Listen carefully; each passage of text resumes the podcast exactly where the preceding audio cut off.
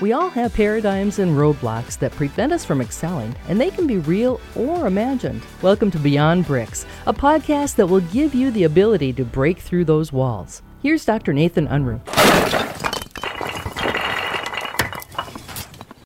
Hello, everyone. Dr. Nathan Unruh. I want you to do me a favor today as we kick this conversation off. I want you to, to make a trade. And here's the trade I want you to make I want you to trade your expectation for appreciation. I want you to think about that. Trade your expectation for appreciation. So, as you think about that just for a moment, and I want you to imagine something you do regularly, such as just drinking a tall glass of ice water. Every day, you have the expectation that you're going to go get a drink, get your tall glass of ice cold water out of the machine the same way all the time. As you are traveling, all of a sudden, though, imagine this your car breaks down and you get stranded in the middle of the desert. And it takes a day or two with some luck and possible basic survival skills to help you to return home. Now, during that two days, do you think that expectation of that cold, tall glass ice water would be appreciated if you would have had it in the middle of the desert? Of course it would have.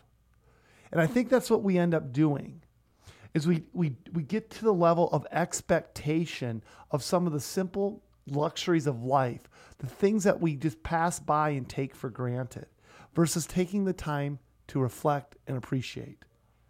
So develop a new appreciation, just the same way that that analogy of that tall glass cold ice water. You bypassed it every single day when you went to get it until you were stranded in the desert. So you might even gain an appreciation of other relationships that are around you that we take for granted. I know for myself, you know what? My kids grew up really fast. And I forgot about some of those times when they were 3, 7, 12, 15, 18, and taking those times for granted versus being in a state of appreciation for every one of those moments. So, whether it be the tall glass of water, whether it be a relationship in your life, maybe it's your job.